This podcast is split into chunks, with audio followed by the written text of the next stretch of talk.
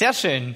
Cool. Ich als Dominik, ich darf euch mit hineinnehmen in eine neue Predigtserie, ähm, die wir gestartet haben oder die wir heute starten werden im Februar. Aber eigentlich ging das Ganze schon am Montag los mit dem Bibelleseplan. Wir haben schon darüber gesprochen und es beworben. Es ist hervorragend, dass es das gibt. Der sieht richtig gut aus. Ihr seht, die zweite Woche sind, äh, da liegen die ganzen Zettel bei euch auf den Tischen. Könnt ihr nachher mitnehmen. Es gibt eine WhatsApp-Gruppe. Es gibt das Ganze in PDF-Format. Kannst mal auf die Homepage schauen. Und es ist einfach so eine coole Sache als Gemeinde Gemeinde gleichzeitig die Bibel zu lesen, so die gleichen Kapitel durchzumachen, die gleichen Inputs zu hören. Und das Hervorragende an Gottes Wort ist, ähm, dass trotzdem, dass du das Gleiche liest wie dein Nachbar, kann Gott ganz persönlich und ganz individuell durch sein Wort in dein Herz hineinsprechen und in deine Situation hineinsprechen und deine Herausforderungen hineinsprechen und letztendlich direkt dein Herz treffen. Und das ist unser Gebet und unser Wunsch, dass das passiert über die nächsten vier Wochen, dass wir uns vielleicht auch wieder so eine neue ähm, Methode irgendwie antrainieren, vielleicht wieder neu die Bibel lesen, wenn es so ein bisschen eingeschlafen ist über die letzten Monate oder Jahre und dass wir einfach erleben, wie Gottes Wort Realität wird und lebendig wird in unserem Leben. Es ist viel mehr als ein Buch. Es ist seine Wahrheit, seine Verheißung, seine Versprechen, zu denen wir ein Ja und ein Amen haben können. So, ich habe euch ein Bild mitgebracht von einem Mann. Dieser Mann, der hat mich vor einigen Wochen extremst beeindruckt. Wer kennt diesen Mann? Hat ihn schon mal irgendjemand gesehen? So denke ich nämlich auch. Ähm, ich kannte ihn auch nicht. Dieser Mann heißt Nicola Gratteri. Nicola Gratteri ist 62 Jahre alt und vor circa zwei bis drei Wochen habe ich zum allerersten Mal diesen Namen gehört, weil dieser Mann nämlich Staatsanwalt ist. Und dieser Mann ist äh, der Hauptstaatsanwalt im größten Mafia-Prozess seit 30 Jahren, der gestartet hat Mitte Januar in Italien. Dieser Prozess geht gegen die Drangheta, ich habe geübt, dieses Wort auszusprechen, ich hoffe, man hört's, Drangheta, und begann, wie gesagt, Mitte Januar diesen Jahres. So, die, diese Mafia ist die reichste Mafia-Organisation Organisation der ganzen Welt. Okay, die ähm, sind größer als alle anderen Mafias. Das ist so die Champions League in der Mafia-Welt. Und die haben das Monopol auf die Einfuhr von Kokain nach Europa. Natürlich noch ein paar andere Dinge wie Drogen, Waffen, Menschenhandel, was eine Mafia halt so macht. Und damit nimmt diese Mafia im Jahr 50 Milliarden Euro ein. 50 Milliarden Euro im Jahr im Vergleich dazu, McDonald's weltweit, nicht nur in Deutschland, hat einen Umsatz von circa 20 Milliarden im Jahr. Okay? Und diese Mafia macht 50 Milliarden im Jahr und es ist dementsprechend eine riesengroße Organisation, hat sich weit über die Grenzen Kalabriens und Italiens ausgebreitet auf die ganze Welt. Und jetzt kommt dieser riesengroße Prozess, mit 900 Zeugen, 400 Anwälte, 355 Angeklagte, unter anderem den Hauptführer dieser Mafia-Organisation. Und dann kommt dieser Kerl daher und sagt, und ich will diese Leute anklagen. Ich glaube, das erfordert Mut vor allem auch, wenn du dir vergangene Prozesse gegen die Mafia mal anschaust, also jetzt nicht gegen die, sondern gegen irgendeine Mafia, es endet meistens nicht ganz so gut für die Staatsanwälte. Ähm, die gehen dann verschwunden, verschollen. Ähm, manchmal weiß man es, was mit ihnen passiert ist, aber es geht wirklich eigentlich nie gut aus, denn du setzt dich einer Gefahr aus, du setzt dich einer Ungewissheit aus, du setzt dein Leben komplett aufs Spiel und das alles eigentlich sehr bewusst und wissentlich. Er weiß ganz genau, worauf er sich einlässt wenn er diesen Prozess startet. Und vielleicht bist du hier und du fragst dich, warum in alles um der Welt macht man denn sowas? Warum setzt man denn sein Leben so aufs Spiel und das Leben seiner Liebsten genauso aufs Spiel? Warum lehnt man sich so weit aus dem Fenster? Es hat ihn doch keiner dazu gezwungen, oder? Warum macht er das? Vielleicht bist du auch einfach nur erstaunt darüber, über so einen Einsatz und du denkst dir, hey, das ist eigentlich erstrebenswert. Das ist richtig cool, was der da irgendwie durchzieht. Und ich habe einen Artikel gelesen über diesen Mann, in dem er seine Motivation verrät. Und da sagt er, Zitat von ihm, ich kenne die Drangheta, seit ich ein Kind bin. Ich bin per Anhalter zur Schule und auf dem Weg habe ich immer wieder Leichen am Boden gesehen. Und ich habe mir gesagt, wenn ich groß bin, dann möchte ich was machen, damit sowas nicht mehr passiert. Krass, oder? So ein, ein Schüler, der immer wieder damit konfrontiert ist, was diese Mafia-Organisation irgendwie tut in seiner Umgebung. Und er sagt sich, eines Tages, da mache ich was.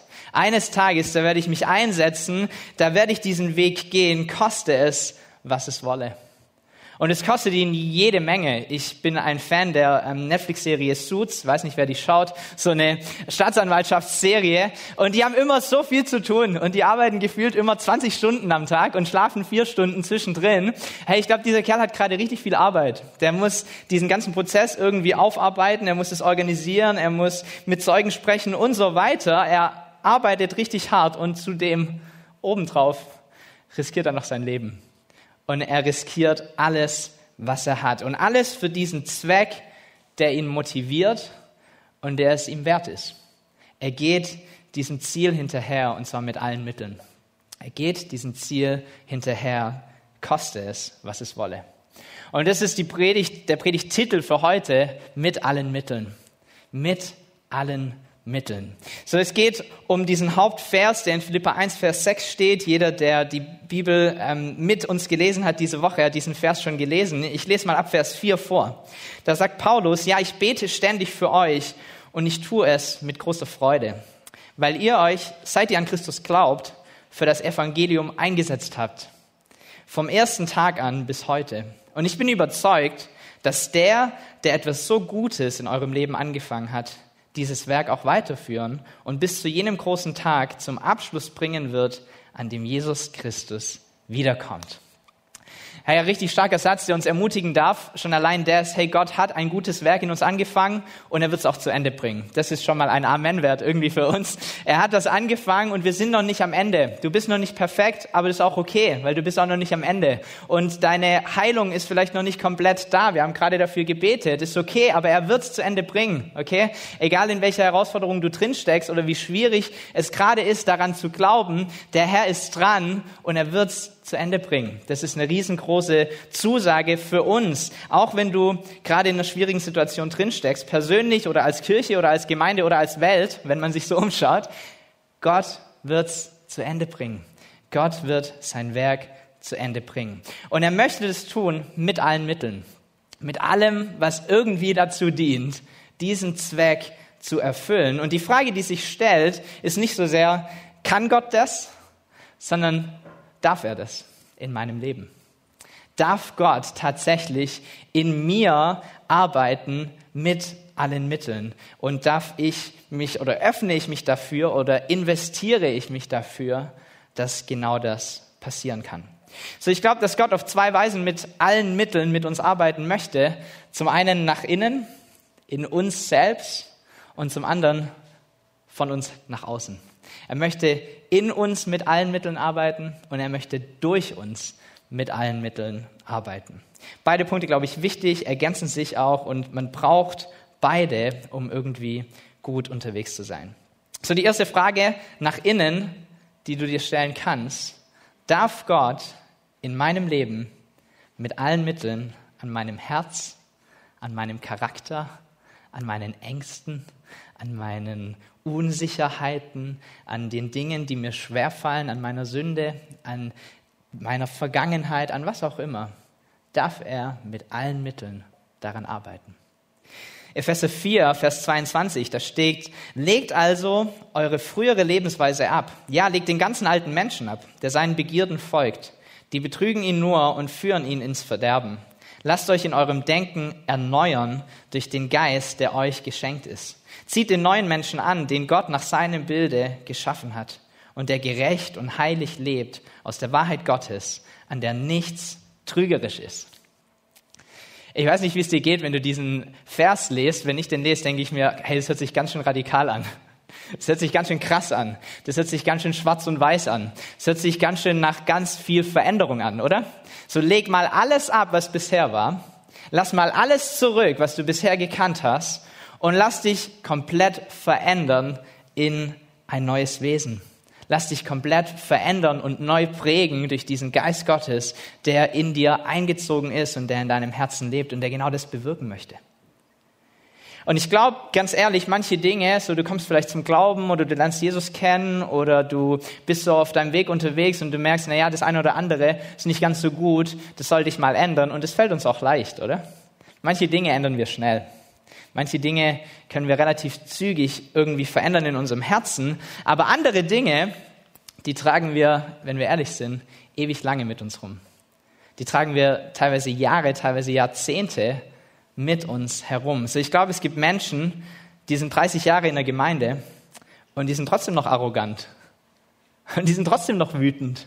Und die sind trotzdem noch ungeduldig. Und die haben trotzdem noch keine Liebe für andere Menschen. Die sind trotzdem noch negativ. Die sind trotzdem noch verbittert. Die haben trotzdem noch Menschen in ihrem Leben, denen sie nicht vergeben haben. Das geht. Das geht tatsächlich. Warum? Weil es uns immer etwas kostet, diese Dinge zu bearbeiten.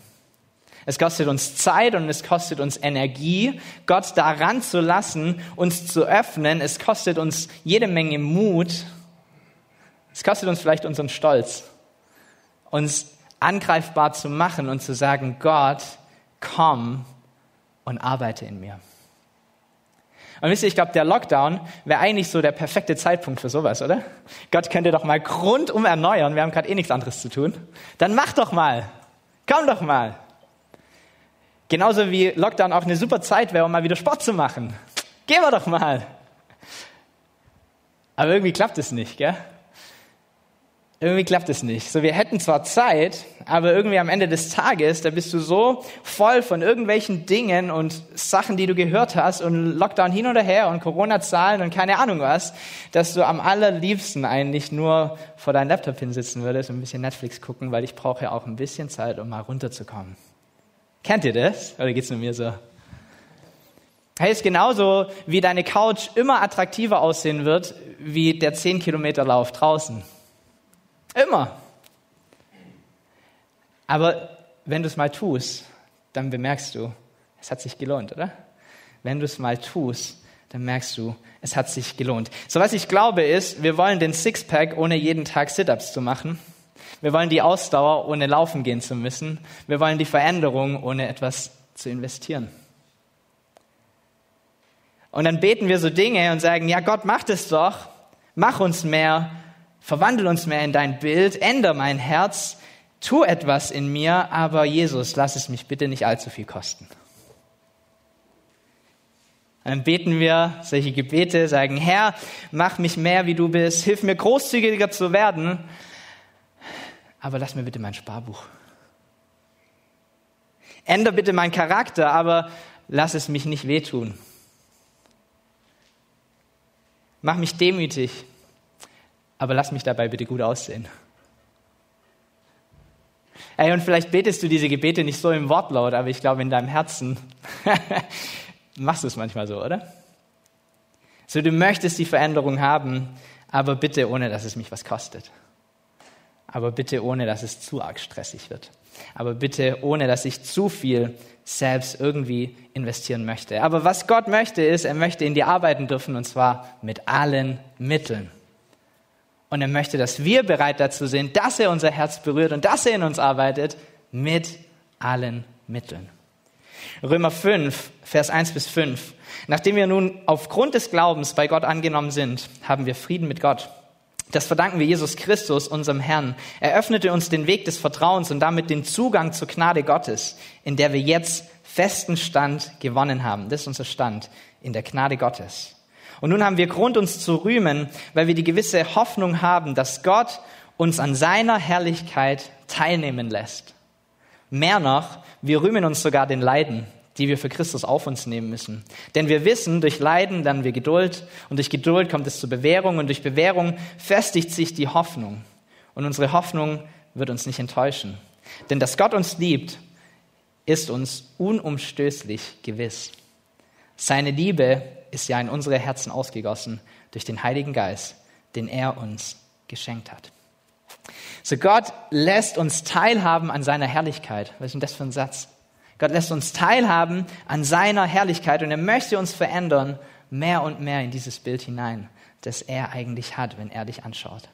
Die Frage ist, darf er das oder darf er es nicht? Lassen wir es zu, dass er das tut in unserem Herzen und in unserem Charakter oder auch nicht? So, ich habe ähm, zwei Jüngerschaftsschulen mitleiten dürfen. Das war eine hervorragende Zeit.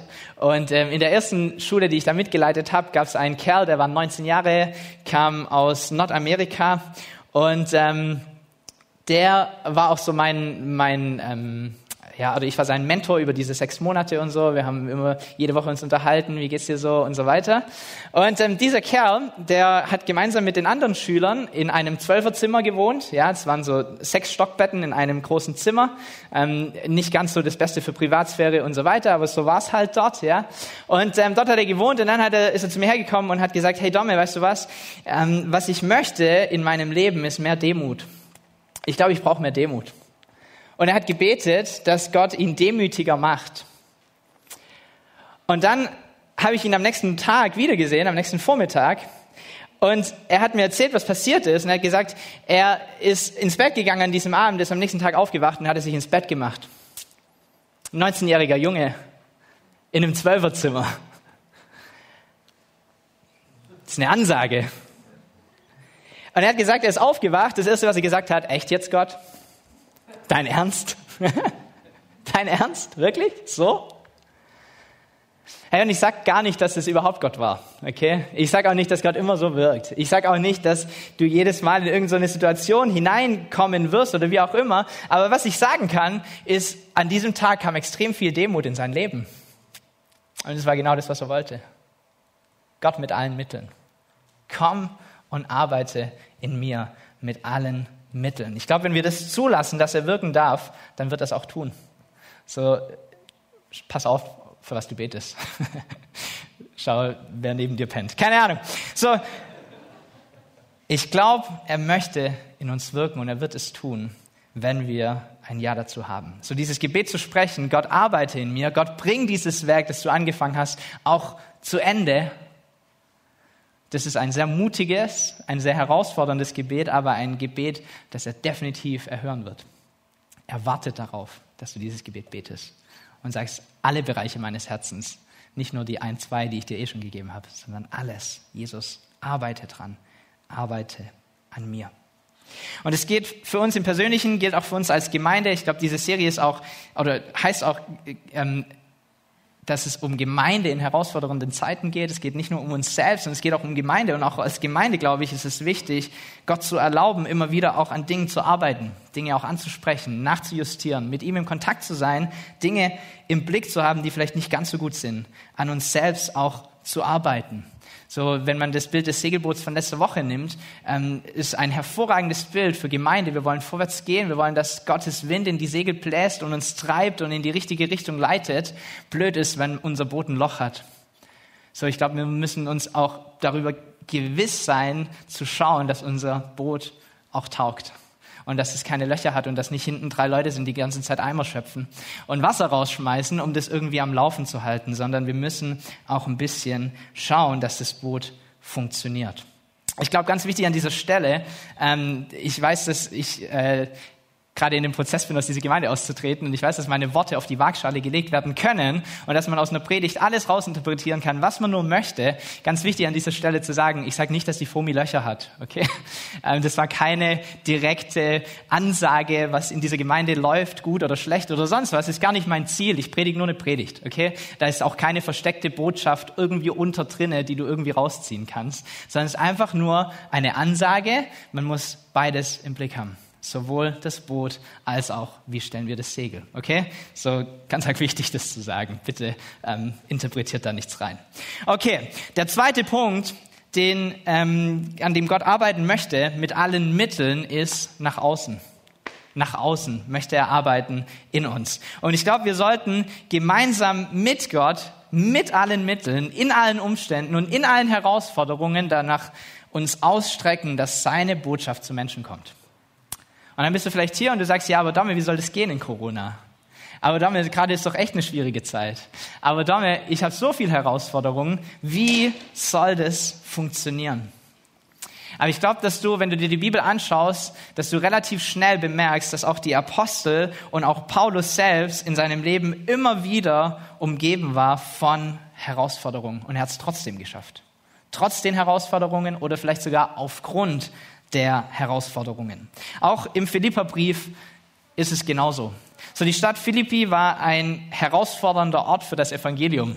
Glaube, heute wird man sagen, es ist ein schweres Pflaster. Ja, wenn du da hingehst, ist es ein ganz schweres Pflaster für Gottes Wort und für Erweckung und keine Ahnung was.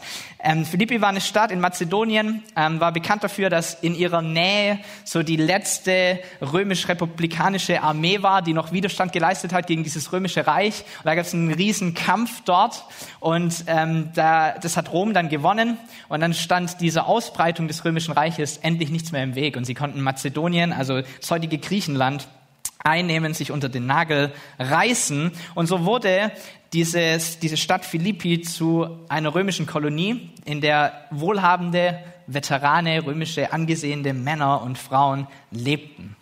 Und hatte eine gute Lage, ähm, so war ein ganz guter Ort und sie wurde zum bedeutendsten oder zu der bedeutendsten Kolonie in ganz Mazedonien, diese Stadt Philippi. Die Gemeinde in Philippi war außerdem die allererste Gemeinde auf europäischem Boden, die Paulus gegründet hat. Zumindest wissen wir von keiner anderen, die irgendwie früher am Start war. Und Paulus schreibt diesen Brief aus der Gefangenschaft. Also wenn du mal überlegst, Herausforderungen, ja, ja, ich weiß schon, bei mir ist aber ganz viel los, bei denen war auch viel los. Die hatten auch Herausforderungen, die hatten auch mit Dingen zu kämpfen, die hatten auch Dinge, die nicht ganz so gelaufen sind, wie sie es vielleicht geplant hatten. So in der Apostelgeschichte 16, da kannst du lesen, wie diese Gemeinde in Philippi entsteht und wie so die ersten Tage und Wochen und Monate irgendwie ablaufen. Und da siehst du, dass Paulus und seine Begleiter eigentlich unterwegs sind in einer ganz anderen Provinz, in der Provinz Asia, so die heutige Türkei. Und dort wollten sie eigentlich in verschiedene Städte gehen, um die Botschaft Gottes zu bringen. So, Apostelgeschichte 16 ab Vers 6. Eigentlich hatten sie vorgehabt, die Botschaft Gottes in der Provinz Asien zu verkünden, aber der Heilige Geist hatte sie daran gehindert.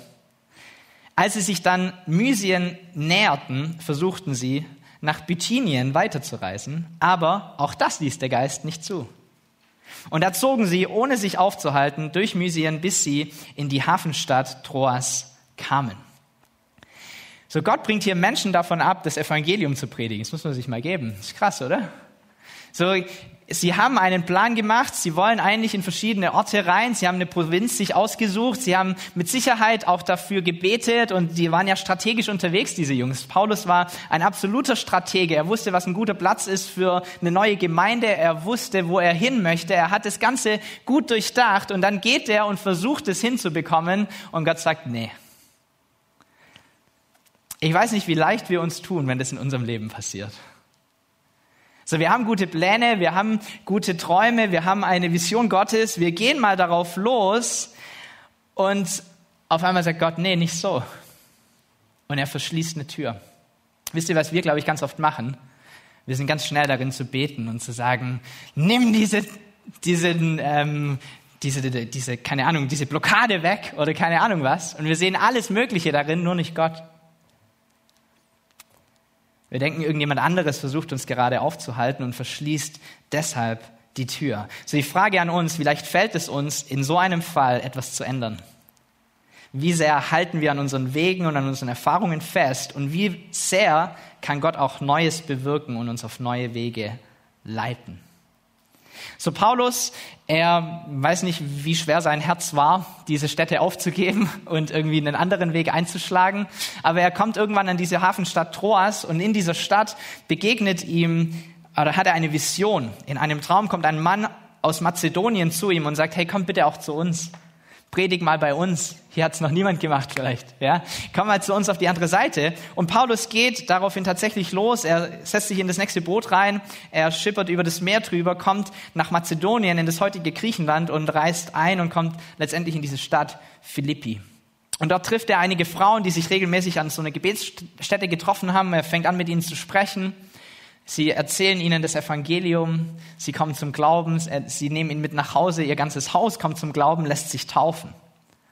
In den nächsten Tagen passieren mehrere Wunder. Ähm, Paulus treibt einen Wahrsagergeist aus, aus einer Frau, die ihm immer hinterhergelaufen ist und sie irgendwie ein bisschen belästigt hat. Und irgendwann sagt er, jetzt reicht's. Und er dreht sich um und er befiehlt diesem Geist, diese Frau zu verlassen.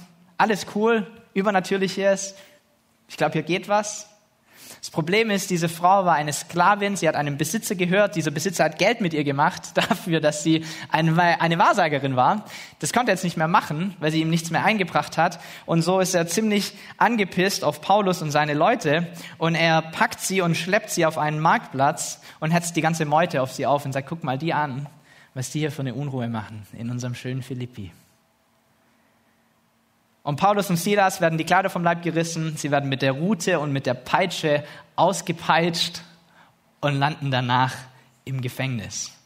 Gott, dein Ernst? War das dein Plan?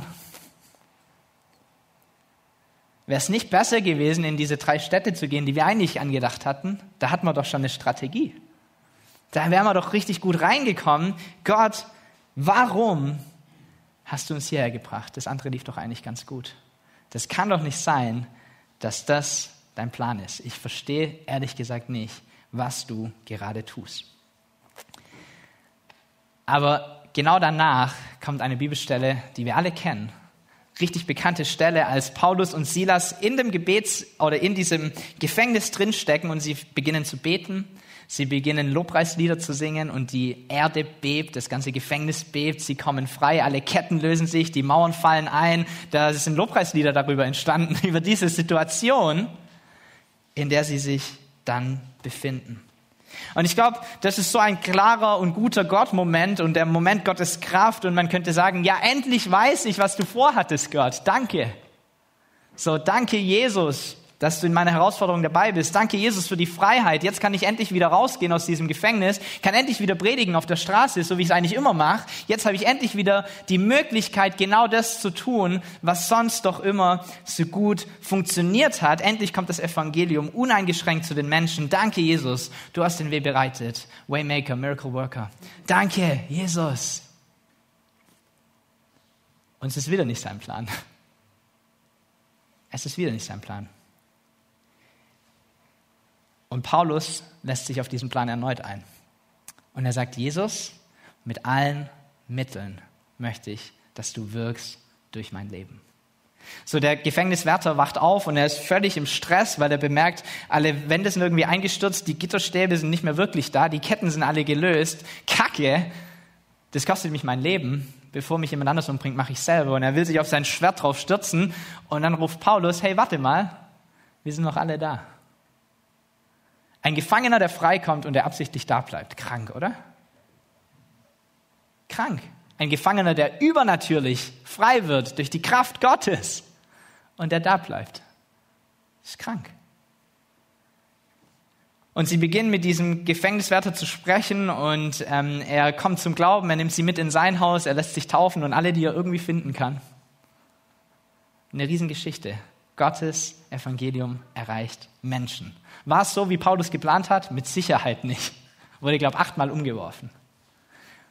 Hat er es erlaubt, dass Gott durch ihn wirkt mit allen Mitteln, aber 100 Prozent. Aber auf jeden Fall. Er hat sich immer wieder darauf eingelassen, zu sagen, Gott, so wie du es willst, so soll es sein. In anderen Stellen hat sich Paulus freiwillig länger in Gefangenschaft begeben, sodass er auch noch in Rom predigen kann. Völlig krank, dieser Typ. Völlig krank, wirklich. Schau dir mal sein Leben an, das ist echt krass. Warum? Weil er diesen Entschluss gefasst hat in sich, Jesus, du sollst gepredigt werden, egal wie, egal wo, egal was ich will, das, was du willst. Und das ist eine richtig starke Aussage. So, ich glaube, was wir lernen können von Paulus ist, es gab in seinem Leben einen Zweck und es gab Mittel zum Zweck. Und ich glaube, da müssen wir aufpassen, dass wir diese Differenz in unserem Leben immer hinbekommen und dass nicht unser Mittel sich in den Zweck verwandelt. So, es soll ein Mittel zum Zweck sein, statt Mittel als Zweck. Okay?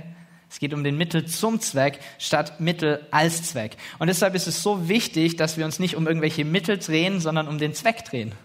Auch als Gemeinde dass wir uns um den Zweck drehen. Menschen sollen Jesus kennenlernen, mit ihm in Kontakt kommen. Und da gibt es verschiedene Wege, wie das funktioniert, und es gibt verschiedene Mittel, die du anwenden kannst.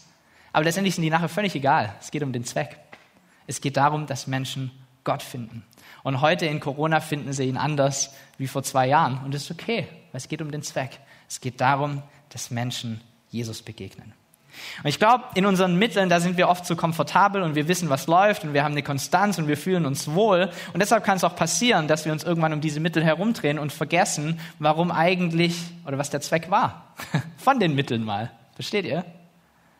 Weil die Mittel so gut laufen und weil die Programme so gut laufen und weil die Treffen irgendwie funktionieren. Jetzt mal Gott hin oder her. Jetzt mal Auftrag hin oder her. Und du kannst dich verlieren in deinen Plänen und in deinen Mitteln, ohne den Zweck irgendwie im Blick zu haben.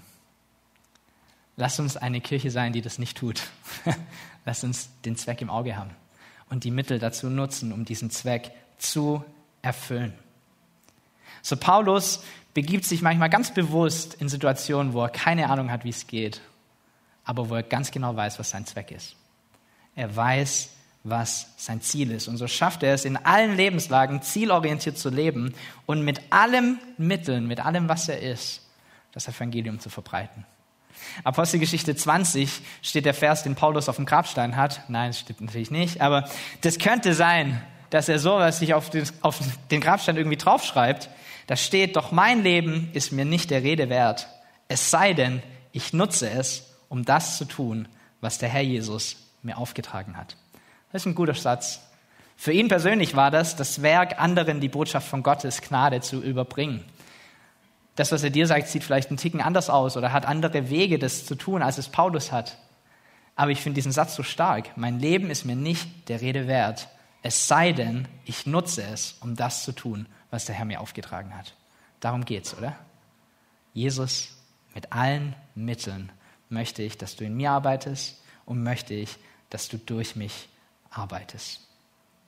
Genauso wie dieser Anwalt von vorhin, der alles gibt, oder? Der alles einsetzt für einen Zweck, der definitiv ehrenvoll ist und wichtig, aber im Vergleich zum Evangelium ist gar nichts.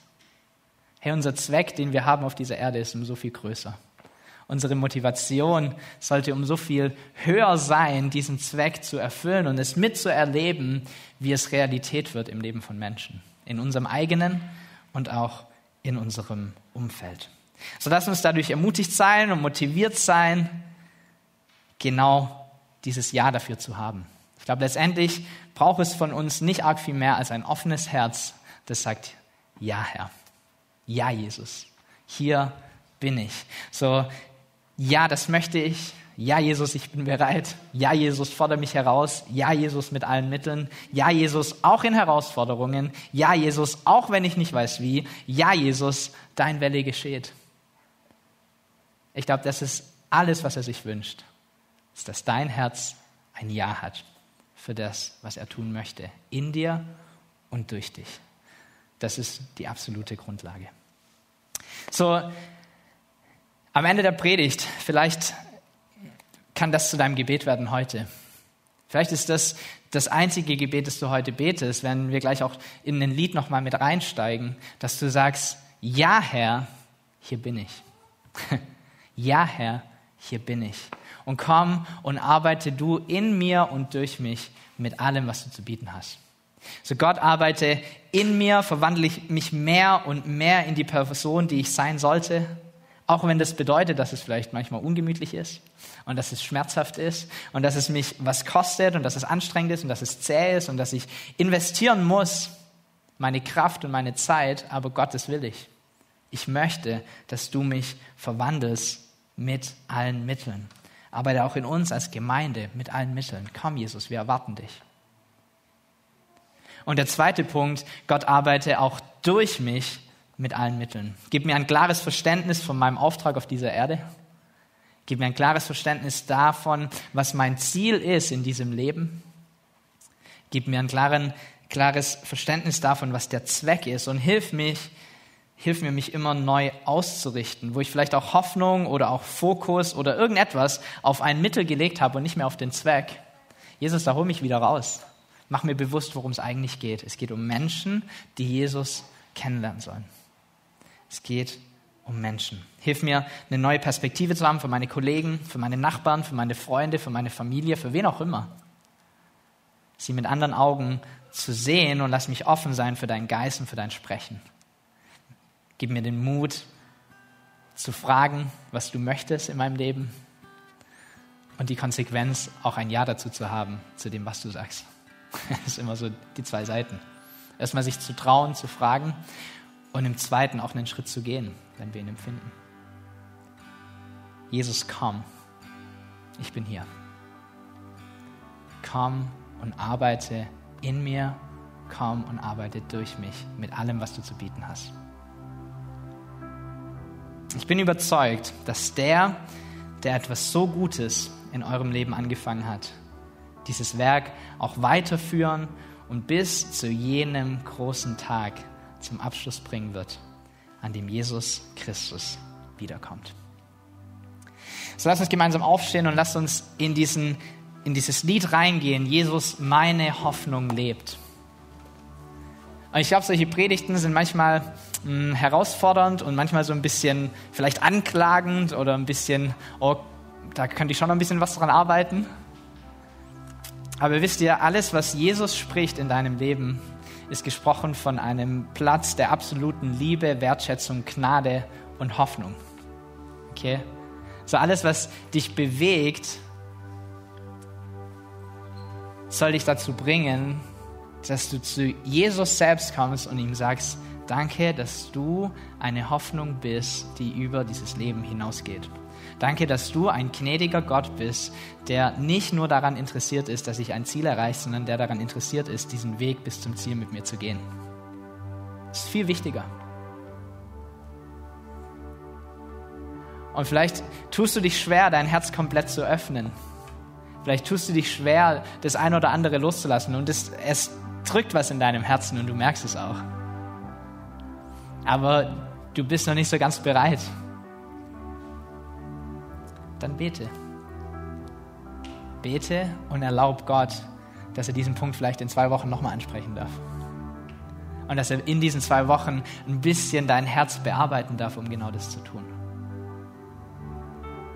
Und ich wünsche mir so sehr, dass wir diese Einstellung haben heute an diesem Tag, dass ich sie selber auch habe, zu sagen, Jesus, hier bin ich. Hier bin ich. Komm du und arbeite in mir mit allen Mitteln. Amen.